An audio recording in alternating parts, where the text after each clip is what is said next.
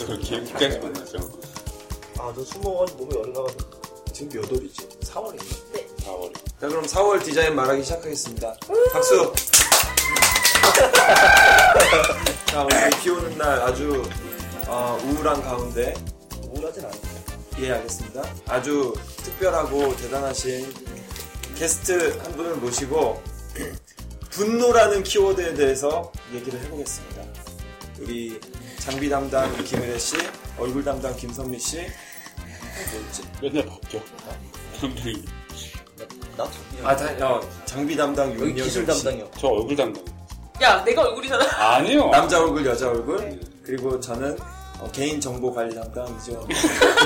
요즘 같은. 인사지, 인사지. 그 오늘 특별히 어려운 걸음 해주신 정기원 선생님 함께 모셨어요. 와! 정기원 선생님, 예, 간단히, 일어나서.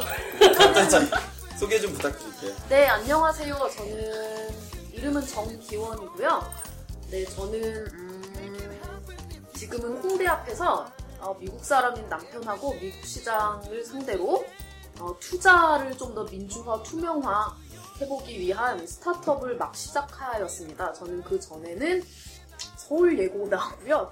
어, 서울대학교 다니다가 디자인과 다니다가 중퇴하고 어, 미국의 카네기 멜론에서 학부에서 네, 시각 디자인과 human computer interaction을 복수 전공한 후에 에, 친구들하고 회사를 한다고 그 뭐야 꿍짝꿍짝 하다가 좀 약간 social한 당시에 이제 그때 세그마이스터란 아저씨가 유명해지시고 해서 당시 좀 영향을 받아서 그런 쪽으로 조금 저희끼리 하다가 비자가 없어서 결국 마이크로소프트에 들어갔어요. 아, 비춰봅니다. 말. 제가 없어서 그런 이유로. 안 갈라 네, 그랬는데. 왜냐하면 비자가 대기업에서는. 그런 거를 잘 내주고 당시에 불황이었기 때문에 닷컴 크래시 상태에서 영영이 형 부러워한다, 지금. 못해가지고 1년 동안 머슴 생활했네. 네, 네, 저도 그래서 네 저도 그래서 뉴욕에서 그때 어, 옷가게에서도 일하고 그랬죠. 그러고 나서 어, 마이크로소프트에는 그러니까 시애틀 근교에 있는 마이크로소프트에서 일을 하면서 여러분들이 엄청 싫어하시는 마이크로소프트 오피스 어, 2003년, 2007년 버전을 작업하였습니다. 저는 거기서 product designer였다고. 근데 이렇게 길게 하면 안 되지 않나요? 아니요, 괜찮아요. 네, 그래서 되게 네, 그래서 저는 거기서 요즘 우리나라식으로 말하면 UX 일을 했다고 볼 수가 있고요. 와. 네, 마이크로소프트 식으로는 product designer, 왜냐면 거기 product가 소프트웨어이기 때문에. 그래서 한, 저는 벌써 3년쯤 있었는데요. 거기서, 에, 그, 재미없잖아요. 솔직히 오피스라는 게 디자인으로 팔리는 것이 아니라 마이크로소프트라는 회사가 디자인으로 알려지는 회사가 아니고 디자인이 그 회사의 그 조직의 강점이 아니잖아요. 그래서 그리고 무엇보다 저는 제가 제가 만들고 있는 제품을 믿지 않는다는 거, 좋아하지 않는다는 거, 잘 쓰지도 않고 그런 면에서 어, 상당히 멘붕이 왔고 사실 결정적인 계기는 아예 길게 나가는 김에 1화로 들려드릴게요. 제가 아주 크게 후회한 일이 있는데요. 제가 마이크로소프트에 2002년도에 어, 인터뷰를 갔을 때 당시 제 카네기 멜론에서 저랑 친했던 역시 외국 친구가 이미 마이크로소프트에 취직을 한 상태에서 저를 소개를 시켜줬어요. 그래서 인터뷰를 하러 갔는데 이제 인터뷰를 쫙 통과를 하고 맨 끝에 이제 그 매니저의 매니저쯤 되는 사람하고 이제 1, 대일로한 시간 동안 인터뷰를 하는데 그 사람이 저한테 이렇게 물었죠. 내가 어 너랑 너를 소개해준 우리 팀의 쟤랑 사이에서 선택해야 된다면 왜 너를 선택해야 될까라고 했어요. 그래서 그때 제가 그때 벌떡 일어나서 나왔어야 되는데 그때 비자, 비자. 네, 그러니까 당시에 그렇죠. 한마디로 당황하고 이렇게 주어진 질문은 대답해야 한다라는 그런 생각도 있었고, 그래서 뭐라고 뭐라고 이렇게 헛소리를 지어서 아 이래서 내가 더 낫기 때문에 나를 고용해야 된다라고 말을 했죠. 그리고 그 친구한테는 아직까지도 그게 딱 10년이 된 얘기인데 아직도 그 친구한테 말을 못했어요. 아, 네. 음, 그러면은 네. 지금 그 친구가 이 방송을 듣는다는 전자에 사과의 음성 메시지를 한번 보내주시면 네, 그 친구는 지금 스페인에 있는데요. 아, 네, 그 친구는 모르겠지만 그 다음에 그 제가 먼저 회사를 옮기고 그 친구를 제 새 회사로 땡겨서 그 친구한테 솔직히는 말을 못하고 간접적으로 갚으려고 했습니다. 근데 당시 그러니까 마이크로소프트에서 그, 그 순간에 제가 접고 들어간 거죠. 그 회사에 들어가는 순간부터 나의 그게 한국, 한국어로 integrity를 뭐라고 하죠? 그런 어, 그러니까 저 자신의 한마디로 제 자아를 양보를 하고 들어간 거기 때문에 그 상태로 일단 회사를 다니면서 어, 너무 괴로웠습니다.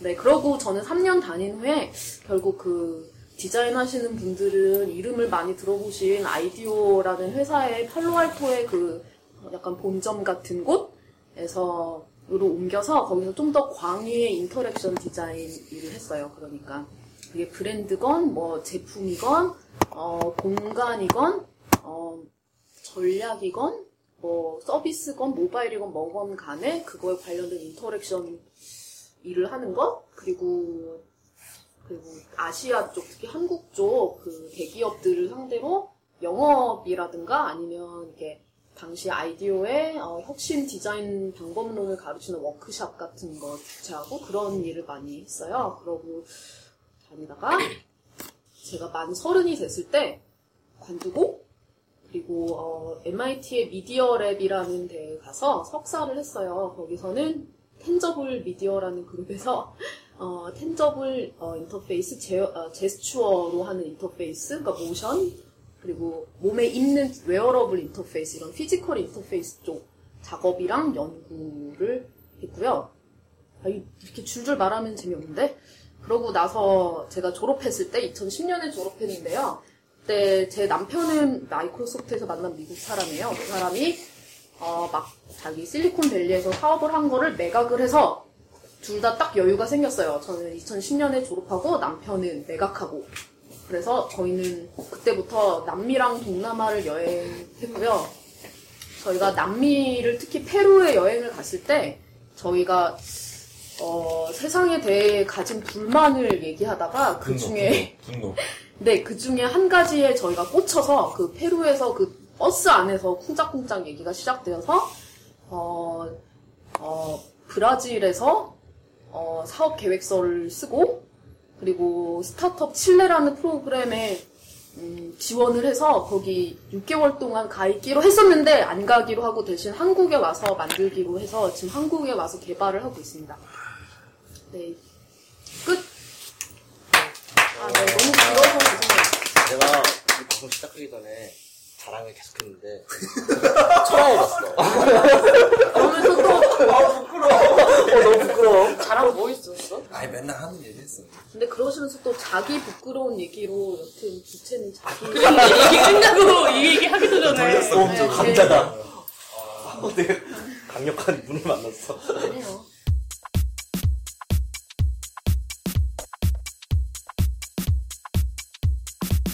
네, 근데 제가 여기 와- 왜 왔을, 와 있나요, 오늘?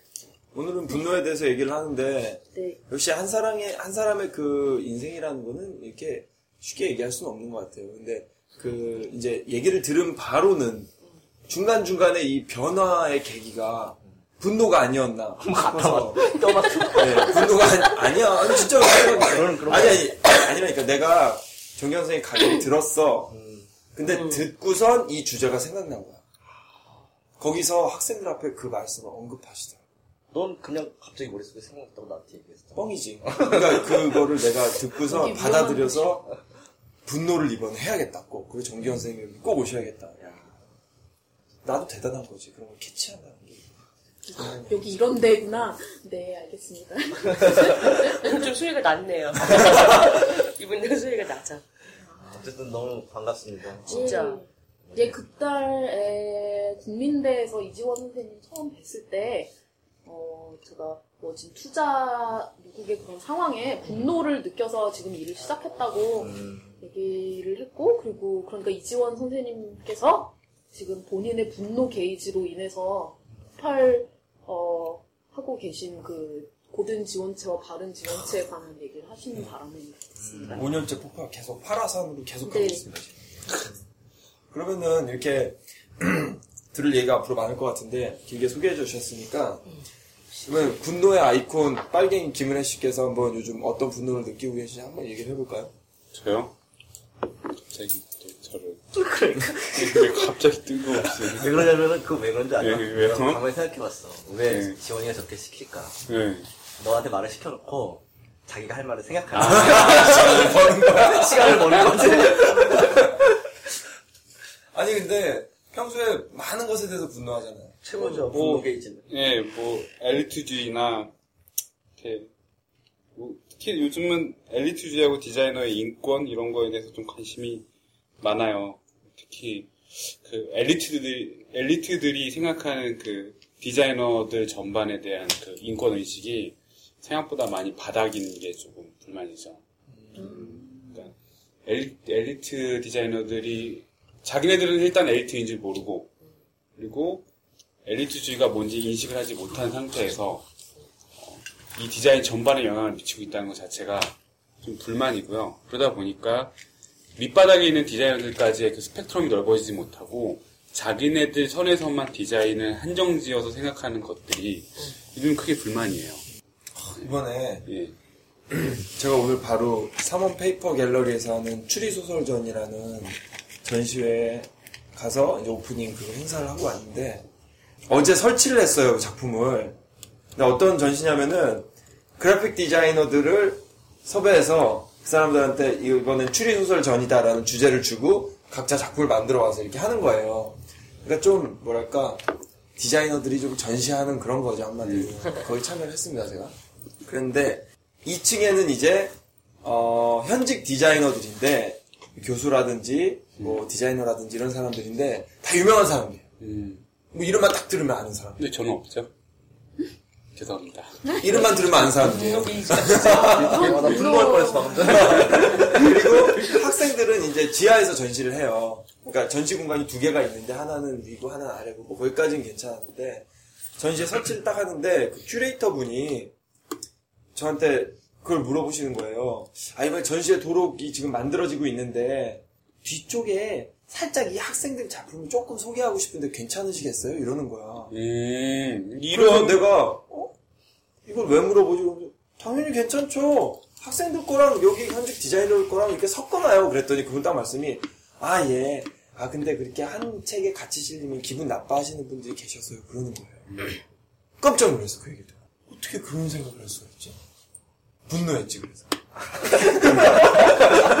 어, 각 공황 상태가 왔었어. 이거 어떻게 분노를 연결시켰지? 그래서 분노했지. 그거. 어, 그랬구나. 그래서 어떻게 행동하셨어요? 네. 분노한 다음에? 집에 왔죠. 아니, 큐레이터한테- 상을 엎는다든지. 아니 뭐. 아니지. 큐레이터는 죄가 없죠.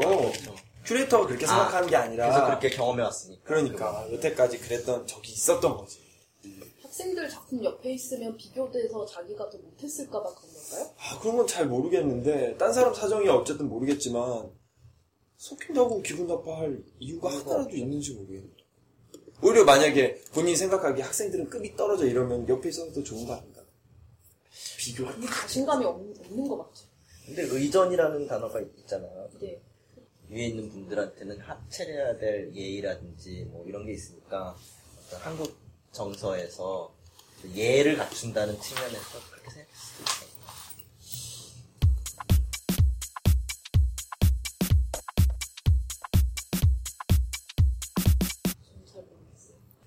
어, 저는 피해의식이 있는 것 같아요. 저요? 아, 아니요. 디자이너들이요. 아. 아, 네. 그러니까 본인도 디자이너의 일원이시면 아마 좀, 왜냐면 제가, 어, 남, 저희 남편은 공대 출신이거든요. 그래서 제가 처음 연애했을 때 제 주변은 다 디자이너고 그쪽은 다 공대 쪽인데, 어, 그리고 한마디로 학력도 좀 다르죠. 디자이너들이 보통 학부나 석사 졸업생이 많은 반면에 제 남편 주변은 거의 다 박사 나온 사람들이거든요. 근데, 어, 제, 저를 포함해서 제 친구들이 디자이너들 모두가 너무 피해의식에 젖어 있어서 되게 피곤하다고 그러는 거예요. 같이 어울리기가. 어... 그러니까 거기서는 기업이라는 상황에서 이렇게 디자이너들이 이렇게 제품 개발할 때 예. 뭐 애플이나 뭐, 뭐 소수 회사 중에 뭐 그런 회사들이 있긴 하겠지만 디자이너들이 힘센 회사들이 있긴 하겠지만 마이크로소프트는 빌 게이츠가 만든 회사고 그 회사는 developer가 만든 회사지 디자인하는 분이 만든 회사는 아니잖아요. 음. 그러니까 디자인은 주로 이제 그 회사 가치의 위가 아니기 때문에 언제나 argument 할 때 싸울 때도 밀리고 음. 언제나 우리는 이렇게 음. developer나 프로그램 매니저를 serve해야 된다라거나 음. 그런 피해 의식이 있거든요. 근데 그게 아. 디자인 전반, 특히 UX 전반은 그게 아주 심하죠. 그 기업 음. 맥락이 들어갔을 때. 그러니까 근데 저는 그래서 그 UX 쪽만 좀 그렇게 생각했었는데 사실 그 이후에 뭐 제품 디자인이라거나 그런 그래픽 디자이너가 이렇게 좀 더 자유 제가 보기에 기업에 속했던 제 입장에서 좀 더 자유로운 형태로 살아가시는 디자이너 분들, 분들도 그 일종의 그러니까 다른 분야의 분들이 보셨을 때는 상대적으로 상당히 이렇게 피해의식의 게이지가 일단 높아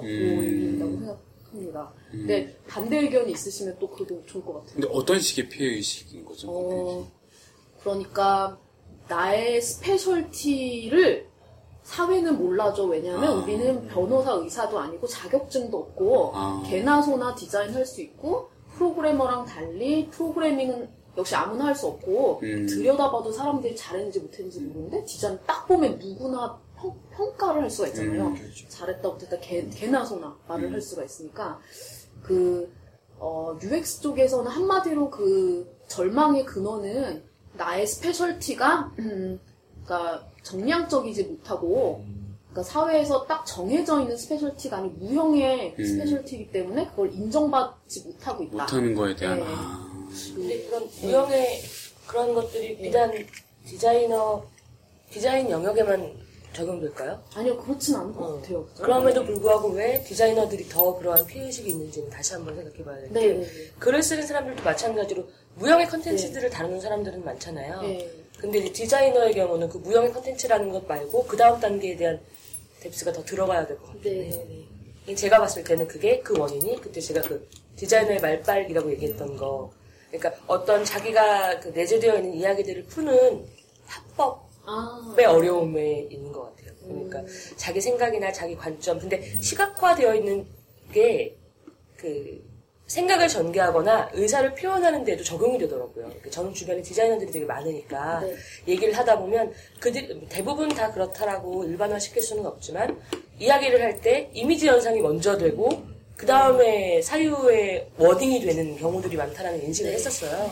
근데 그게 이제 그러다 보니까 어떤 동일한 커뮤니케이션을 할때 디자이너 출신들의 얘기가 네. 다른 사람들은 동의가 잘안 되는 어떤 다른 지점인 거예요. 네, 네, 네. 그리고 그거를 설명할 수 있는 기술이 자기의 그런 공고함을 저해한다고 생각하기도 하는 것 같아요. 네. 언어가 너무 첨예한 건 자기의 이 부분. 그래서 그걸 분리해서 생각하는 지점이 있는데, 어, 그런 거를 많이 느껴요. 의사 결정을 하는 과정 중에는 항상 언어로 얘기해야 되는 커뮤니케이션이 부분이 있으니까. 분명히 있는데 네, 네, 네, 네. 거기서 좀 컴플렉스가 있지. 음. 그렇게 보면은 내가 굉장히 대단한 거야. 나는 말도 잘해. 음, 이게 어떡하나. 말, 말해보세요. 매주 매달 나오시면 안 돼요.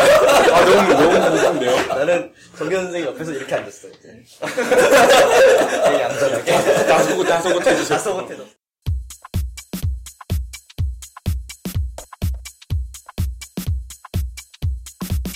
정현 선생님 얘기한 거는 어, 나는 100% 동감. 아, 내 말을 무시하고 지금 가라. 그치? 그, 뭐지? 지금 뭐, 이전 선생이 말을 잘하고 못하고를 떠나서, 그 다음에 뭐, 아까 말한 대로, 그, 마, 언어, 이런 거에 떠나가지고요. 디자이너는 확실히 스페셜티가 있어요. 역할을 하고 있는데, 이 사회는 그거에 대해서 알아주지 않는 거는 맞는 것 같아요. 네. 그거는 정말 현실인 것 같아요. 그거는 어, 다른 직업 계통에서는 잘 모르는 현실인데요. 네. 그건 기회가 나면 왜 그런지는 아, 제가 최근에 저술하고 있는 디자인이란 무엇인가에 그 원인을 썼어요. 아, 네, 근데 제가 그 원인을 굉장히 많이 고민했어요. 왜냐면 네. 저는 일이야? 아니 그니까 뭐라 해야 아, 되지? 네. 비가 와서 그런가? 아까 저를 딛고 자기 거예요? 방금 가능할까요? 되게 그러니까 오히려 더 무서운 사람은 제가 아니라 저런 사람이에요. 특이하게도 저는 디자이너들 집단에서 일을 하지 않고 네. 디자이너가 아닌 사람들과 교류하면서 네. 일을 하다 보니까 아 그 원인 그 사람들의 생각도 좀 알게 되고요. 그 다음에 그 원, 그러니까 원인도 알게 되고 그런 그 specialty를 인정 안 해주는 그런 느낌들을 너무 많이 겪었어요. 저는. 네. 그리고 그거를 토로할 수 있는 주변의 디자이너도 없었어요. 네. 네. 그래서 혼자 극복해야 되는 굉장히 슬픈 상황들을 많이 겪었거든요. 그러니까 확실히 주변에서 보면은 그런 상황에 대해서 분노를 느끼는 사람들이 많아요. 네. 학생만 딱 벗어나면 이미 그런 상황에 놓이니까. 그렇죠. 근데 나는 거기서 좀 안타까운 게 거기서 느끼는 분노를 이렇게 뒷담화를 까면서 해결하려는 경우가 많아요. 욕구. 그렇죠. 네. 술자리에서 그냥 클라이언트는 디- 디자인에 대해서 뭘 안다고 뭐 그래 이러고 뭐 어, 자기 그 같이 일하는 팀원들이 어떻게 보면은 협력자들인데 그 사람들이 이렇게 깔아 뭉개면서 약간 그렇게 하고 또 다음날 일자리에 돌아가서는 또 다시 또 그런 똑같은 위치로 가고 그런 게 같아요. 말씀하신 그 specialty를 언어로 표현하지 못하거나 하여튼 이렇게 뭐라 해야지 자, 자기 주장을 잘 못하는 그런 지금 말한 그런 분노들 그런 분노들이 디자인 분야와 디자이너들을 키우고 있어요. 사실은 그런 것 같아요. 그런 게 좀 있는 것 같아요. 그러니까 디자인 분야는 어, 애초에는 없었던 분야였죠. 없었던 분야였는데 어느 순간부터 생기기 시작했고요. 그다음에 형성돼 가고 있는 과정이에요. 근데 그 형성돼 있는 과정에서 자기의 스페셜티를 어디로 가져가야 될지 아직은 혼란스러운 상황인 것 같아요. 근데 그 혼란스러운 상황들이 이런 계속 분노가 계속 표출되면서 그런 나를 어떻게든 규정하거나 존재를 알리고 싶은 이런 욕구들이 지금 우리를 점점 점점 어떤 상황으로 사실은 몰고 가고 있다라는 생각이 들어요. 그러니까 최근에 관측되는 그 일련의 소소한 그런 움직임들, 예전에 얘기했던 뭐 소규모 출판이라든지, 요 사몬 페이퍼 갤러리에서 이렇게 모여가지고 작당하는 거라든지, 이런 아주 그런 움직임들이 사실은 분노에서 시작되는 건데, 그게 이제 긍정적인 방, 그러니까 발전적인 방향으로 표출됐을 때는 이런 움직임이 생기는 것 같아요. 그렇죠. 근데 물론 아까 말한 엘리트 의식 같은 것들이 이 안에서 또 반대급부적으로 생김으로 인해 가지고 그치. 또 문제가 생기고 또 김우래 씨 같은 분들이 또 그거를 보고 분노해가지고 또 이렇게 공격을 하고 그런 것들이 저는 굉장히 좋은 현상이라고 저는 생각을 해요. 기, 기물, 기물해라 그러니까 그 일본 사람이. 기무, 기무라, 기무라. 아, 저 학부 다닐 때, 그니까, 저기, 카네기 멜론 학부생일 때, 그 학과장이었던, 그니까 디자인 학과장이었던 분한테, 왜 나는 내가 뭐 하는 사람인지 부모님한테 설명을 할 수가 없느냐, 음, 라고 말한 적이 있는데, 그 선생님 벌떡 일어나서 칠판에 팍 표, 를 그리는 거예요. 그래서, 이것은 르, 르네상스 시대로 거슬러 올라가는 질문이지, 이러면서, 음. 어, 방, 그니까, 르네상스, 그, 중세 시대 때는 이렇게 직업들이 훨씬 이렇게 뭉뚱그려져 있다가 르네상스 때 훨씬 이렇게 전, 아, 아니, 그 반대구나. 그 전에는 전문적으로 돼 있다가 그 르네상스 때는 이렇게 Renaissance man이라는 말도 있듯이 이렇게, 이렇게 전인적인 거를 많이 했잖아요. 그 다음에 그 반대, 이제 역, 뭐랄까, 반작용으로 더 이제 세분화된, 근대에는 되게 세분화된 직업 세계가 생겼는데 그게 그니까 뭐, 영어식으로 말하면 vertical이 이렇게 수직적인 이런 분야들이 생긴 건데요. 그러니까 뭐, 뭐 수도공이면 수도공, 의사면 의사, 뭐 재봉사면 재봉사 이렇게 생긴 거죠. 그래서 디자인이라는 게 우리가 지금 알다시피 그 포토샵 하는 것처럼 이게 또 다른 그 skill이 있는 그런 vertical적인 면이 충분히 있는데 확실히 있는데 또 와중에 요즘 뭐 특히 이렇게 problem solving 한다는 식으로 하는 디자인 있잖아요. 기획 쪽이나 이렇게 뭐 UX라던가 그런 interaction 이런 쪽 하는 분들은 특히 이제 horizontal한 디자인을 하는 거죠. 그러니까 어떤 분야 problem domain에 떨어지든 간에 어, 특정 방법을 approach를 접근 방법을 써서 해결하는 그런 식으로 자기네들을 다시 이제 포지션을 잡기 시작하니까 vertical적인 자신이랑 그 수평 그 horizontal적인 자신이랑 분열을 하고 있다고 막, 막 그렇게 말씀하시는데 저는 당시에 좀 어, 수긍이 가는 말이긴 했어요. 교수님 역시. 제가 네. 제가 정말 대단하다고 생각하는 게 아, 네. 지금 의뢰 씨도 잠깐 놀라잖아요. 제 합장은 이분이 아니었습니다. 지금 이 내용을 가지고 아까 제가 정리를 했어요. 진짜요. 근데 아, 꼬여. 저는 답까지 내렸어요. 나중에 기회가 되면 정말 설명해. 선민 웃지도 않아, 이제. 너무 가소로워서. 이 책을 읽어보지 않았거든요. 이 자신이 책에 펴낸 책을 내가, 내가 번역한 책에 그게 다 나와 있어. 아니 근데 나는 이제 그런 생각을 했어. 내가 인터뷰했던 그 이송을 하는 핀란드 뭐야 헬싱키 디자인 랩에 있는 그 친구도 그런 식의 문제 해결 과정으로서의 디자인. 그래서 이런 드로잉을 하거나 컨- 이런 게 아니라 애초에 그 기획 단계나 의사 결정 시작 단계에서부터 디자이너가 투입되고 그들은 한 번도 그림을 그리지 않는 이제 그런 식의 대신 디자인적인 영역을 알고 있다는 그 지점이 앞단에서 문제 해결을 할 때 다른 방식의 활로를 열어주는 거죠. 근데 나는 그걸 이렇게 지켜보면서 어, 어, 이게 또 다른 대안이겠다 생각을 했지만 또 일면은 그러면 그들의 그 특별한 어떤 버티칼적인 거? 그러니까 그들의 그 speciality가 음, 개념이 바뀔 필요도 있는 거예요, 지금. 음, 그쵸. 그 형, 그래픽 디자이너를 이제 예를 들면은 형태를 이렇게 이렇게 구현하는 사람이란 그게 그들의 특수성이라고 돼 있는데 만약에 저렇게까지 얘기가 가면은 그거를 부정할 수도 있어야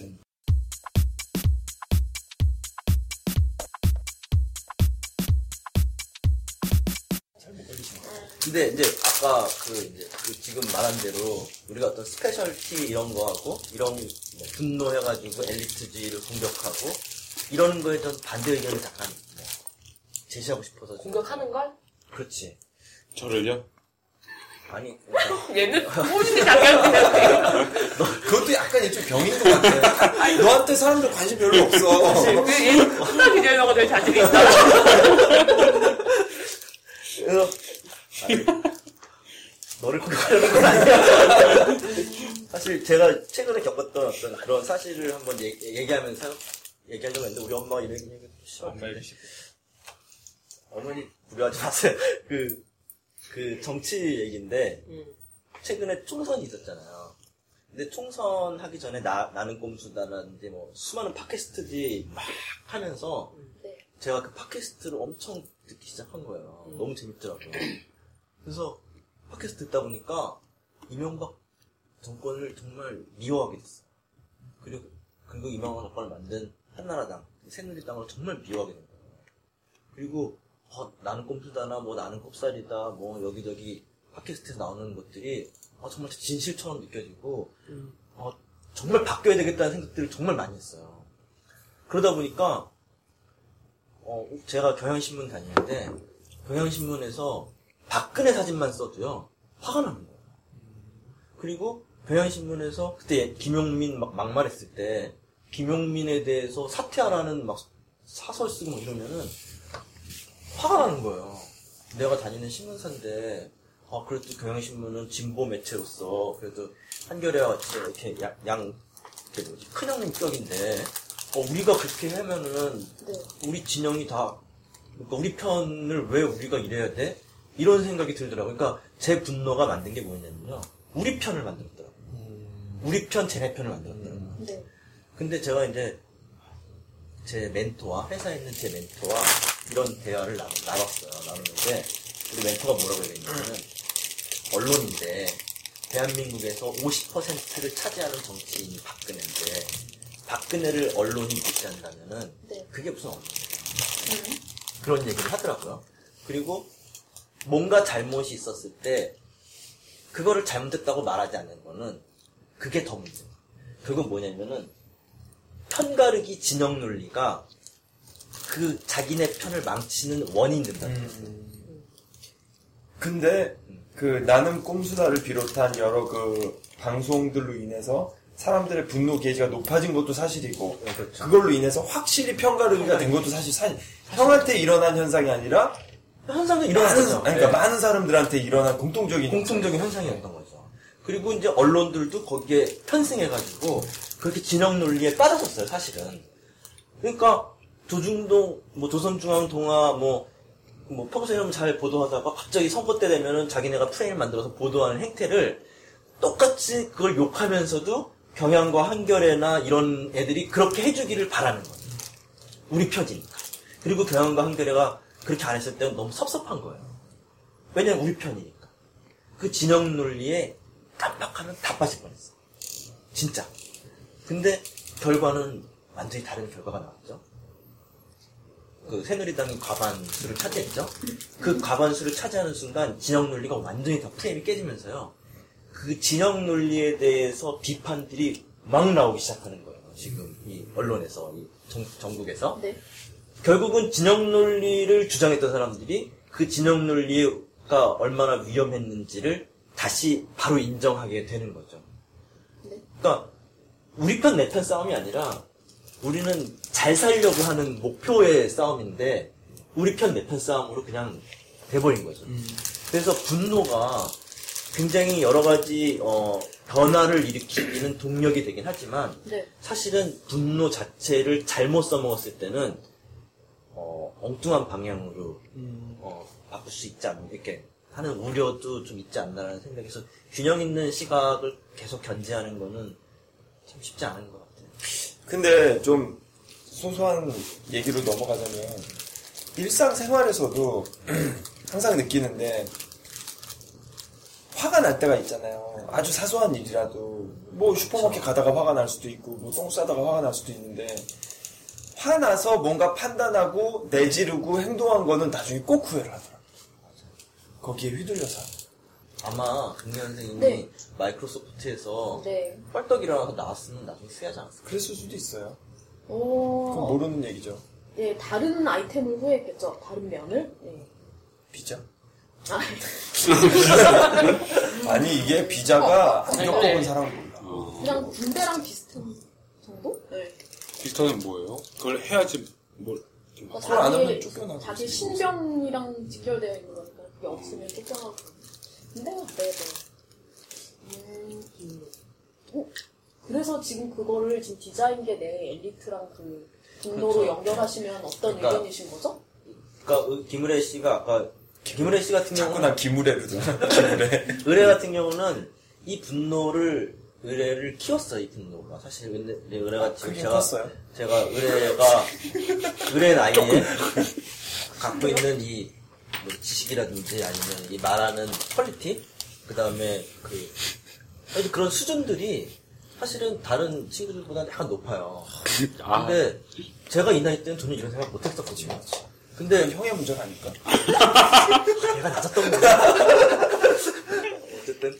근데 그게 어떻게 보면 분노가 굉장히 자기 스스로를 아 나도 저런 사람들처럼 되거나 아니면 저런 사람들 이기고 싶다라는 분노가 계속 그걸 키웠을 거라고 생각하는데 맞아요. 어 근데 의뢰가 그걸 잘못 표출해가지고 뭐뭐 폭력을 했다든지 뭐 엉뚱한 방향으로 했다라면은 좀 문제가 되는 거죠. 근데 계속 그럴 여지는 계속 있는 것 같아요. 만약에 의뢰 씨가 공부를 많이 해가지고 의뢰 씨가 또 하나의 엘리트가 됐는데 그러면 의뢰 씨 중심으로 또 하나의 그 편을 구성할 수 있어서 이렇게 편가르식이 나중에 되면은 어 뭔가 좀 뭐 건전한 어떤 이런 경쟁이 아니라 좀 이상하게 되는 그런 가능성이 있죠. 이슬람과 기독교가 싸웠던 것 같아요. 저는 기본적으로 열등감이 굉장히 커요. 그거를 억누르면서 살아오는 젊은 시절이었거든요. 고등학교도 그지 같은 데 나오고. 지금도 젊어. 네? 지금도 젊어. 그냥 네. 지금 이제 의뢰는 젊은 건 아니에요. 그래? 30이 넘어나 30이 넘어서 너 서른이지. 서른 하나요. 서른 하나냐? 하나냐? 나 서른 하나에 완전 쓰레기였는데 얘는 장난 아니야. 아, 나할 뻔했어. 지금은 지금은 분리수거 된 재활용 가능한. 어, 재활용 가능한 상태. 그 열등감을 억누르려고 살아왔고, 그 열등감이 분노를 만들었고, 그 분노를, 분노가 저를, 지금의 저를 만든 건 맞는데, 제가 30, 서른이 되기 전까지는 그 분노를 이게 감당할 수가 없었어요. 그리고 그 분노가 생긴 원인보다는 그 분노 자체에 집중을 했는데, 서른 살이 넘어가면서 왜 그 열등감이 생기는가를 이제 고민을 많이 한 거죠. 그 원인들을. 그리고 그거는 정말 생길 수밖에 없는 건가라는 것들을 봤는데 저는 생길 수밖에 없는 거라고 생각을 했던 거예요. 지금까지 결론은. 열등감은 필히 생기는 것이고 그게 필히 생기는 것은 차이라는 것이 존재하는 한 어쩔 수 없다라는 거죠. 그래서 너 왜 열등감 갖고 있어라고 얘기하는 것 자체는 옳지 않다고 봐요. 열등감은 당연히 갖는 거고 그 열등감은 사회가 갖고 있는 차이라는 거에 생기는 거고 다만 그 차이를 내가 인지하고 있느냐 없느냐의 문제라고 생각해요. 열등감으로 치환해서 넌 열등감 있는 인간이라고 하지 않고 왜 이 사람이 열등감을 가졌는지 그 차이, 그 차이의 갭이 어떤 것인지 인지하는 게 중요하다고 생각을 했거든요. 그러니까 지금의 저는 그러니까 엘리트주의를 까는 건 그러니까 엘리트라는 사람들이 나쁘다거나 아니면 엘, 그뭐 그런 사람들이 잘못해서가 아니라 그 사람들은 자기네들이 엘리트가 될 수밖에 없었던 그 차이를 인지하고 있지 못하기 때문에 저는 그걸 비판하는 거예요. 그 사람들이 적어도 항상 얘기하지만 충무로에서 디자인하는 사람들에서 다 한 번이라도 인지한 적이 있냐라고 물어보면 전혀 그런 거에 대해서 없었을 거라고 저는 생각을 해요. 대부분 제가 물어봐도 없는 분들이 대부분이고 한 번도 그 생활을 경험해보지 못했고 근데 저는 어렸을 때 충무로에서부터 디자인을 시작을 했거든요. 그 정말 그 냄새, 냄새 냄새 나는 그런 데 골반 같은 데서 이렇게 했는데 근데 그런 경험들을 하지 못하고 지- 커간 사람들은 자기가 인지하지 못하는 상태에서 그냥 엘리트가 된 거죠. 그리고서 그런 사람들 보면 저 사람들이 무슨 디자이너야? 그것도 당연하다고 생각을 해요, 저는. 왜 그 사람, 그 좋은 대학 나오고 좋은 고등학교 나와서 디자이너가 된 사람들은 이런 사람들을 볼 일이 없어요. 그러니까 자기가 어느 순간 엘리트가 되는데 제가 엘리트가 된 이유도 모르는 거죠. 근데 전 그거를 비판을 하는 거예요. 근데 그러면서 어떤 디자인 업계에서 큰 일을 하려고 했을 때 그 사람들이 자기네들이 우리가 디자인을 대표해라고 하면서 뭔가 활동을 했을 때 전 그게 너무 싫은 거예요. 네. 저의 분노는 요즘 거기서 나오는 거예요. 어. 나는 약수역에서 시작했다. 네, 뭐에서? 디자인은 약수역에서 시작했다고. 회사가 있는. 어. 근데 나는 의뢰의 그 열등, 아 몰라. 이걸 내가 정말로 그냥 그대로 얘기하면 열등감이라는 것 자체는 욕망에서 생기는 거라고 오히려 생각을 하는 게 차이가 난다라는 거에 대해서 이쪽에 대한 이미 등 grade를 만든 자기 스스로가 grade를 만들어서 이 차이가 그냥 수평적인 차이의 개념으로 연결, 그러니까 나랑 상관없는 이런 게 아니라 내가 올라가고 싶은 곳이라는 사실은 욕망의 발로 때문에 근데 그 grade가 먼저 있었기 때문에 그 욕망이 생긴 거 아니에요? 근데 그 그레이드에 초연한다고 얘기하면 웃기지만 그게 덜 중요한 사람들도 있을 거라는 거죠. 그러니까 너무나 다양한 사람들이 있기 때문에 그게 그닥 중요하지 않고 더 중요한 가치가 있는 사람도 있을 텐데 내가 이제 의뢰군과 우리가 계속 이렇게 얘기를 할 때 보면 그 열등감이 항상 내가 보기에는 어, 그레이드에 대한 욕, 욕망에서 발로한 게 아닌가라는 일단 생각이 있고 본인의 지금 행보도 사실은 그랬고 근데 이게 조금 왜곡해서 바라보면 아, 다른 각도로 바라보면 결국 그거는 지금 자신의 아, 합리화라고 얘기하면 웃긴데 그래서 그 밑단부터 밟아온 스스로가 결국에는 다시 그 뭐랄까 본인이 비난하는 그 위치까지 가서 이걸 아우르고 있다라는 어떤 자존감으로 되는 것 같아요. 네. 음, 난 그래서 그게 사실은 100% 근데 저는 그게 자랑스럽기도 한데 어, 실제로도. 왜냐면 제가 고등학교도 그렇고 이렇게 되게 단계적으로 많이 업그레이드 된 거죠. 근데 저는 그 경험들이 좋은 게 제가 균형적인 사 지금도 균형적인 사고를 하는데 굉장히 좋은 뒷걸음이 돼서 저는 그게 자랑스럽긴 해요. 근데 그게 또 다른 독이 된다라고 생각도 해봤지만 그렇다고 이걸 버리면 나라는 사람이 존재할 수 없는 거죠. 그게 없으면. 그래서 지금 올해는 디자인이나 디자인 말하기 만나지 않았으면은 진짜 삐뚤어 나갔을 수 있어요. 우리가 바로 잡을 거야. 정말 정말 맞아요. 잘 만난 거예요. 네, 맞아요. 내 힘이 컸지. 디자인계의 선, 우리는 디자인계의 선도부왕. 아, 나 거기까지 생각 못했어. 바로 잡는. 나 그렇게까지 생각 안 했는데. 아, 근데 나는, 저는요, 태어나서 한 번도 열등감을 느껴본 적이 없는 것 같아요. 그건 마치 장동건이 외모에 열등감을 느낀다는 것 비슷하거든요. 아, 나 지금 너무 창피해. 내가 창피해? 어, 내가 창피해? 어.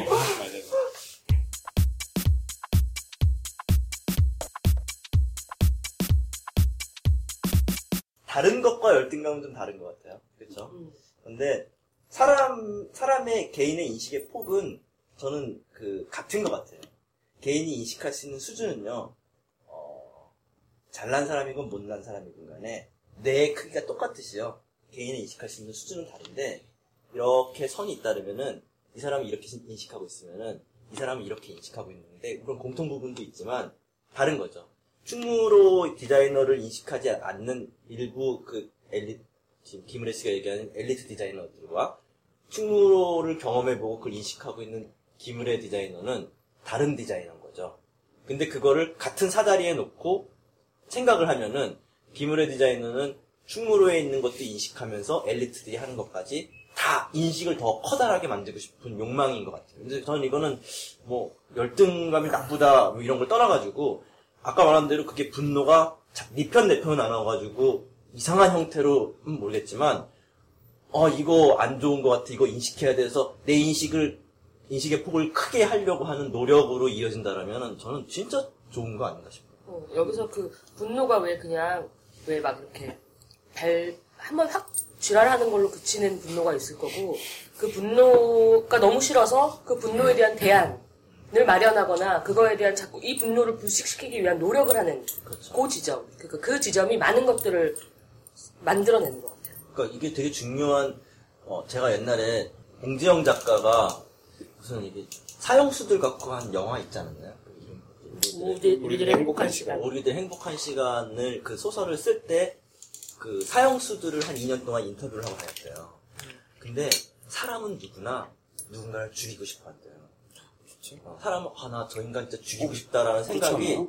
오, 문득 문득 든대요. 근데 대부분의 사람들은요 사람을 죽이지 않는데요. 왜냐면은 내가 내가 오, 안심돼.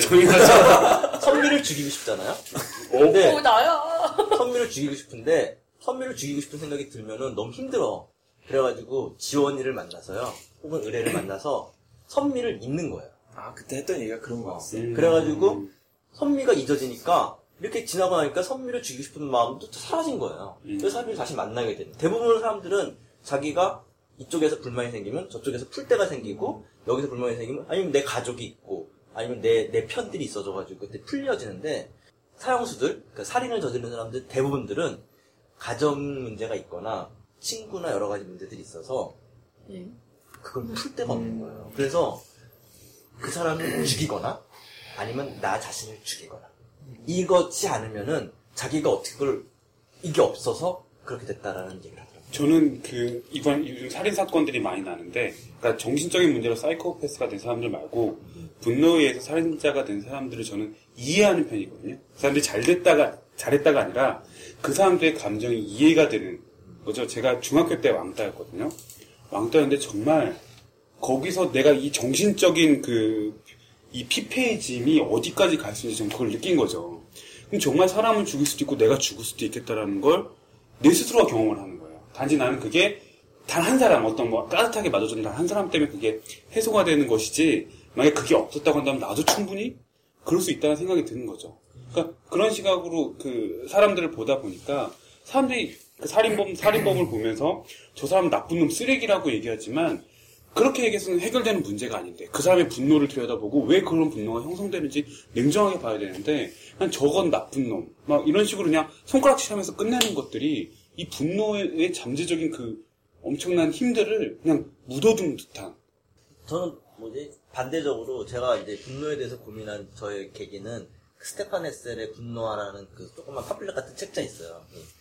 에셀이 이제 그 프랑스에서 레지스탕스 활동하면서 그 자기네 분, 분노들이 그런 것들을 하고 프랑스라는 어 뭐지 나라를 바꾼 거죠. 근데 그걸 그 책을 바로 읽기 전에 그 원, 원주의 장일순 선생님이라고 있어요. 굉장히 이제 제가 존경하는 가장 존경하는 분 중에 하나인데 그분의 어떤 서 그분은 책을 쓰진 않았는데 이렇게 시화 그래가지고 시 같은 걸 썼는데 거기 어떤 내용이 있냐면은 누군가가 나 나를 와가지고 칼로 나를 쿡 찌르면은 옆구리를 쿡 찌르면은 칼을 쓱 뽑아서 쓱쓱 닦은 다음에 두 손으로 거의 그 사람한테 돌- 고맙다고 돌려지는 정도까지 가야 된다. 그 장 선생님 책에는 그렇게 써 있어요. 그러니까 그 누군가가 나를 욕하면은 그 욕한 걸로 막 싸우려 드는 게 아니라 그거를 고이 받아서 그걸 잘 닦아가지고 다시 그분한테 돌려주면서 고맙습니다 하는 아, 것까지 칼이란 거 보니까 어떤 메타포. 메타포 같은 거네. 진짜 칼인 줄 알고. 그러니까 그 정도까지도 그러니까 원래 서- 상대방이 나를 확 욕하면 그게 칼처럼 나한테 확 들어오는 그치, 거 아니에요. 그치, 그치. 그 나를 쿡 찔러 들어오는 거죠. 엄청 찔르죠. 네, 그러면은 나도 나도 칼을 딱 뽑아가지고 그 사람을 쿡 찔르잖아요. 보통은 그렇게 하는데 이제 장일순 선생님은 그걸 뽑아가지고 그 내 피를 쓱 닦은 다음에 이렇게 깨끗하게 다시 돌려주는 까지 가야 된다라고 이제 그런 내용들의 책이었어요. 그걸 읽고 분노를 읽으니까 분노와 포용 이 두 단어가 저한테는 굉장히 갈등의 단어로 느껴지더라고요. 왜냐면 스테판 에셀의 분노하다도 저한테는 굉장히 공감을 줬었고 장일순 선생님의 그 포용하라도 굉장히 저한테 공감을 줬었어요. 그래서 이 두 단어가 머릿속에서 이렇게 갈등됐던 기억이 있어요. 아, 저는 최근에 디자인 말하기 팟캐스트 방송에 댓글이 올라온 게 있잖아요. 그 올라오는 것 중에 저를 겨냥한 게 하나 있었어요. 봤는지 모르겠는데. 대학 이- 교수 같은 어, 거. 이, 이 방송 대학 교수가 대장인 것 같은데 음질이 있다이네. 음. 대학 교수는 뭐 아무것도 못하니까 컴퓨터도 켤 줄 모르고 조교시키잖아. 이렇게 딱 올라온 게 있어요. 그 멘트가 나를 정확히 한 시간 동안 찔렀어요. 칼로. 칼처럼 찔렀는데 내가 대단한 게 진짜 그 지금 파- 표현 비유하신 표현대로 그 칼을 뽑아서 쓱쓱 닦아서 돌려준 게 어떤 계기가 있었냐면 그 한 시간 뒤에 내가 수업 준비를 하러 과사무실에 갔어요. 근데 유인물을 프린트해야 되는데 이거도 못해. 못해. 그래가지고 이걸 막 따듬따듬 하고 있는데 조교 와서 이제 가르쳐 주는 거예요. 이거, 이거 누르면 되냐? 어, 그래서 아 그래요 그래. 조교 아 교수님 왜 직접 하시려고 그래서 제가 해드릴게요 그런 거야. 근데 이 사람 멘트를 내가 한 시간 전에 보고 그 댓글 조교분이 다셨나 어? 봐요. 야 그거였어? 아 그러면 완전 얘기가 틀어지는데. 대박. 그래가지고 내가 딱 그랬지. 대학 교수들이 이거 손이 없나 발이 없나 복사 하나 안 해가지고 학생들한테 욕- 먹는 욕이 얼마나 많은데 내가 해야죠. 그 내가 하고 절대 복사를 조교를 시킨다거나 그런 걸 하지 않아.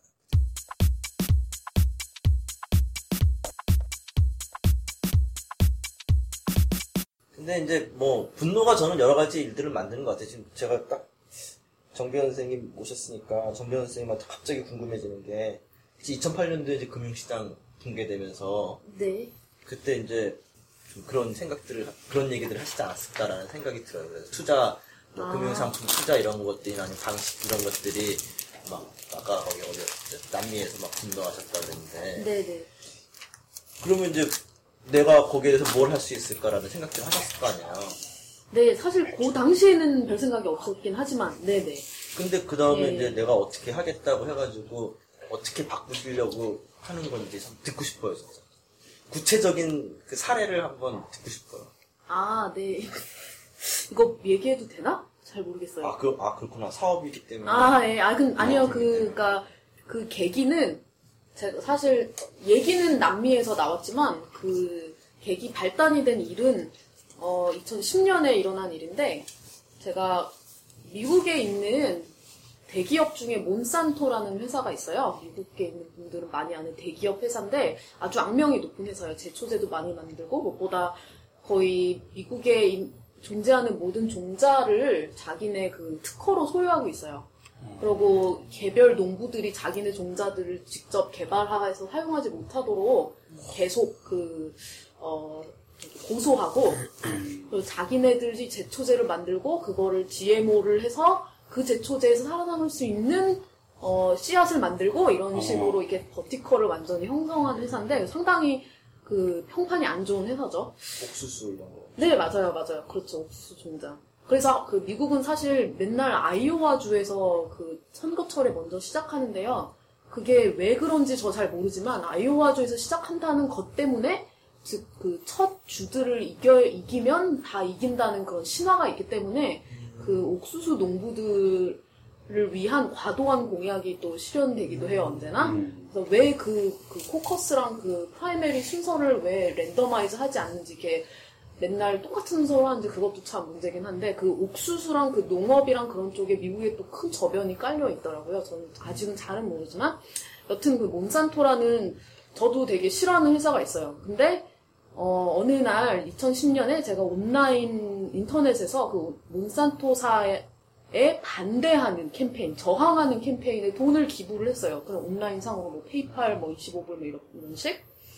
근데 그날 제가 무슨 바람이 들었는지 그동안 미국 다니면서 회사 다니면서 들었던 연금들 이런 걸 뒤진 거예요. 그거를 검색 엔진을 써가면서 내가 마이크로소프트 다녔을 때 아이디오 다녔을 때 내 연금에 이런 펀드가 있는데 이 펀드에 몬산토가 있나? 하고 한번 봤어요. 근데 진짜 아니나 다를까 저는 7년 동안 몬산토 주주였던 거예요. 어. 근데 그게 저뿐이 아니에요. 그러니까 저는 지금 한 손으로 돈을 그 회사한테 주면서 한 손으로 그 회사를 싸워야 한다고 돈을 뺏어야 된다고 그러고 있잖아요. 그런 말도 안 되는 짓 하는데 그게 그냥 제가 어쩌다가 그냥 그날 무슨 마음이 동했는지 그거를 알아낸 것 뿐이지 사실 그거는 거의 다 그래요. 그리고 하다못해 제가 뭐 의뢰님한테 아 요즘 잘 못 나가는 HP에 투자하시지 않겠어요 하면 안 하시겠지만 뭐, 얼- 뭐 기업을 다니셨으면 연금에 이미 들어있어요. 그런 웬만한 회사들은 다 들어있고 자기가 뭐 도덕적인 이슈든 그냥 가치관이든 아니면 그냥 내가 어 이쪽 분야에 일가견이 있어서 아니면 그냥 내가 트렌드를 좀 알아서 그냥 내 기준상으로 투자하고 싶지 않은 회사에 이미 당신의 돈이 들어가 있어요. 근데 당신은 그걸 모를 뿐. 그래서 저, 그, 그때 그냥, 아, 진짜 깬다라고 정도로 생각을 했는데, 이제, 남미에 가서 얘기한 거는 저희가 거기서 이제 감자밭 이 많이 있더라고요, 페루에. 근데 감자가 너무 종류가 많은 거예요. 꽃, 감자 꽃이 피었는데 너무 예뻐요. 음. 진짜 막 노란색, 보라색 너무 여러 가지인데 저는 미국에서 감자라는 게 종류가 다섯 개밖에 없는 줄 알았거든요.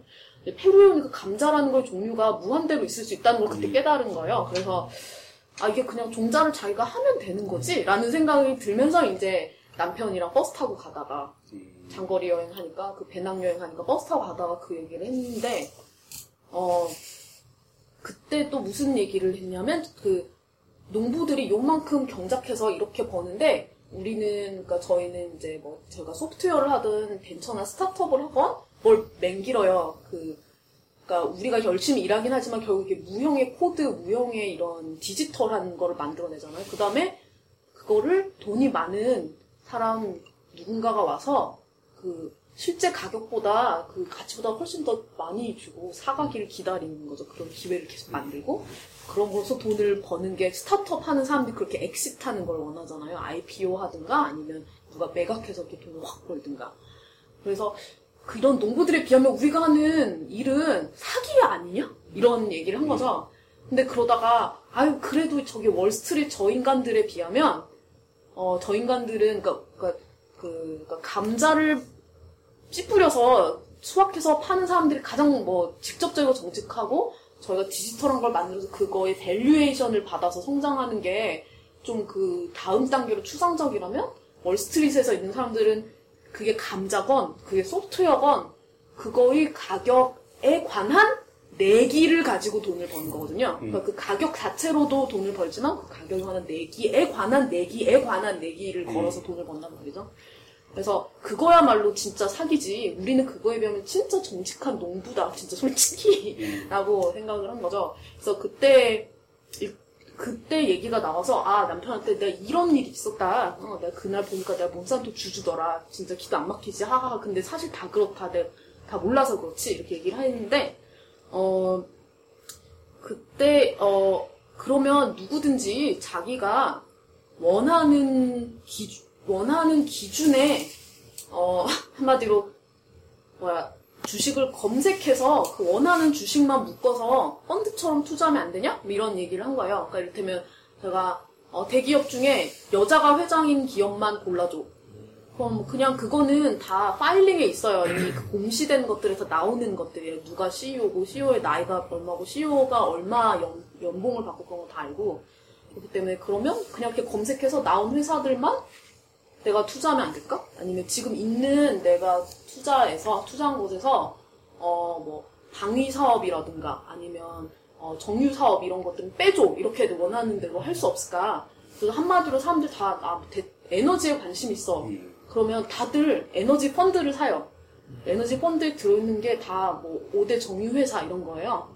그래서 에너지 회사들 중에서 뭐 대체 에너지로 40% 이상의 매출을 내는 회사만 골라줘. 이렇게 할 수 없는가? 아니면 어 그러니까 그런 식으로 실제 내가 한마디로 내가 물 한 병을 사도 기저귀 하나를 사도 요즘 여행을 하루를 가도 자기의 가치관에 맞는 소비를 하려고 사람들이 난리를 치는데 근데 자기가 힘들게 번 돈을 투자를 할 때는 그게 어디로 가는지 모른다는 거죠. 그리고 솔직히 아 나는 투자 안 해. 다 은행에 뭐 적금 들어 이러시는 분 있잖아요. 많은데 그분들이 은행에 돈 주면 은행이 투자하는 거예요. 그 자기네들이 본인께서 원하시지 않는 곳에 그거를 아무도 스스로 컨트롤을 못하고 있는 상황이라는 생각이죠. 그래서 아니 이렇게 소비할 때는 이렇게 하면서 왜 힘들게 번 성인이 된 이후에 번 돈들은 다 어느 어느 정도 다 투자라는 데 들어가는데 그거는 다 왜 아무도 등을 돌리고 들여다보지를 못하나. 그래서 그게 저는 금융의 문외한이에요. 그게 사실 큰 문제인데 금융이라는 게 만만한 데가 아니라 제가 지금 제가 패션 스타트업을 하는 것도 아니고 뮤직 음악을 하는 것 뭐 미용 스타트업을 하는 것도 아니고 금융을 한다면 상- 되게 두꺼운 데를 뚫고 들어가야 하는 건데 그래서 걱정이 많이 돼요. 근데 이 문제는 저희가 보기엔 너무 큰 문제예요. 솔직히 저희가 뭐 스타트업 경진대회 이런 데 나갈 때 사업계획서를 써봐도 사람들이 뭐 몇 billion 이런 거 가지고 사업계획서 쓰는데 흥! 네, 그 미국의, 미국에서만 그 사람들이 뮤추얼 펀드에 들어가 있는 돈이 10 trillion 달러 정도 된단 말이죠. 그 우리나라 돈 1경원이란 말이에요, 그게. 그리고 무엇보다 지금 이 문제라는 게 너무 큰 문제라고 생각을 한 거예요. 이 투자, 사람들이 소비에 대해서 집착하지만 투자라는 거에 눈 먼 투자를 한, 하고 있다는 게. 그래서 이거를 저희가, 나 이게 모든 스타트업의 90% 이상이 망하잖아요.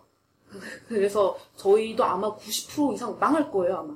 근데 저희가, 저희 두 사람의 인생의 한 5년 정도를 이 문제에다 박아도 후회하지 않겠다라고 정하는 거죠. 그러니까 이게 너무 중요한 문제라고 생각을 하기 때문에. 그래서 해보려고 지금 맨 땅에 헤딩을 하고 있습니다. pixel by pixel. 네. 아, 네. 그래서, 예, 예, 예. 저, 그래서 여- 물어보신 그 부분. 그냥 분노에서 해결로 넘어가는 부분은, 그 스토리를 한번 듣고 싶었어요. 네, 그거는 저희의 경우에는 기존에 있는 해결책과 유사할 수 있다라는 생각이 든다. 저는 진짜 이 얘기 들으면서 너무 존경스러워요. 존경. 아, 무서워. 진짜. 아, 아까, 아, 나 아까 다시 포즈를 다시 그러다가 자기 얘기하면 안 돼. 다소곳한 포즈를 그래서 어머니 생각으로는 어떠세요? 사실은 제가 어, 저는 그린 디자인을 전공했고요. 아, 네. 그러니까 그린이라는 가치 자체가 굉장히 포괄적인 가치인데 아전인수, 아전인수. 이거를 어떻게 해야 될지 잘 모르겠는 거예요. 제가 버는 돈을 그런 식으로 투자하고 싶은데 네네네. 투자할 수 있는 인덱스 펀드들, 녹색 펀드들을 찾았는데 네. 그 인덱스 펀드들에 있는 투자하는 회사들 있잖아요. 펀드가 투자하는 네. 회사들이 제가 생각하는 녹색 회사들이 아니에요. 맞아요. 음. 그래서 저는 그 펀드에 못 넣었어요. 네네. 근데 지금 정규현 선생님이 그런 걸 만들겠다라는 거예요. 근데 저희는 그러니까 유저들이 만든 UCC적인 그렇죠. 인덱스 펀드를 만들고 싶었는 게 맞아요. 또 하나는- 말하죠. 저, 저는 이제 정보가 지금 굉장히 많아지잖아요. 근데 실제로 가치 있는 정보는요. 사람들은 정보가 많다고 생각하지만 가치 있는 정보는 조- 독점되고 있어요. 어떤 사람들에 의해서. 근데 정보는 실제로 많은데 그게 왜 독점이 되냐면은 우리가 전문가가 아니기 때문에 이게 가치 있는 정보인지 가치 없는 정보인지를 모르거든요. 그렇기 때문에 가치 있는 걸 아는 사람들이 그걸 독점하고 있는 거죠. 네. 실제로 정보들은 막 있는데 그걸 골라낼 수 있는 능력들이 없는 거예요. 그러니까 데이터는 많은데 인포메이션은 사실 별로 없는 거예요. 그래서 저는 그 정보가 많을수록 언론의 역할이 굉장히 중요하다고 생각하는 게 네. 뭐냐면은 가치 있는 정보를 골라낼 수 있는 능력을 갖고 있는 집단이거든요. 기자는 어떤 사건을 최초 발견자이기 때문에 그 발견에 대한 판단 능력이 저 어떻게 하느냐에 따라 좀 다른데 여기에서 굉장히 중요한 게 뭐냐면 화자가 중요해요. 그 정보를 가치 있는 걸 골라내는 그 화자가 어떤 생각을 갖고 있느냐에 따라서 굉장히 달라져요. 그게. 네네. 그래서 만약에 지금 정변 선생님이 몬산토 딱 얘기했을 때 저는 너무 기분이 좋았던 게 몬산토가 옥수수로 미국을 점령시킨 장본인 네. 회사이거든요. 옥- 미국은 옥수수로 점령당했어요. 그 GM 옥수수로요. 모든 작물을 키울 수가 옥수수를 키우고 나면은 옥수수밖에 못 기르어요 거기는. 아. 그리고 옥수수 몇명 들고 나면 그 땅은 완전 폐, 폐 땅이 돼요. 근데 왜 옥수수를 기르냐면 옥수수가 모든 거에 다 들어가요. 그렇지. 예, 옥수수 고기, 고기의 뭐 90%를 옥수수를 만든다 할 정도로, 옥수수가 하여튼 거의 뭐 옥수수 플라스틱이니 뭐, 옥수수 전 지배를 나는데 그게 그 지배하는 회사가 몬산토인 거예요. 근데 엄청나게 큰 회사예요. 농, 지금 뭐 유기농 회사 뭐 어쩌고 막 하는데 그거 다 몬산토가 다 점령하고 있어요. 그래서 유기농 회사가 없어요, 사실은. 어쨌든 그 얘기를 딱 했을 때 느낌이 너무 좋아서 누구라는 거에 저는 굉장히 어, 대단하신 분이라고 생각했어요. 그걸 갖고 이제 갔다는 거죠. 이제. 그 가치 있는 정보가 독점되는 거를 지금 이 두 분께서 남편분하고 깨겠다는 거예요. 그러니까 그게 사업이 성공하건 성공하지 않던 간에 네. 그거 너네 가치 갖고 있는, 너네가 갖고 있는 정보 독점하는 거 내가 깨겠어. 저는 이 분노가 너무 가치 있는 방향으로 흘렀다라는 것 자체.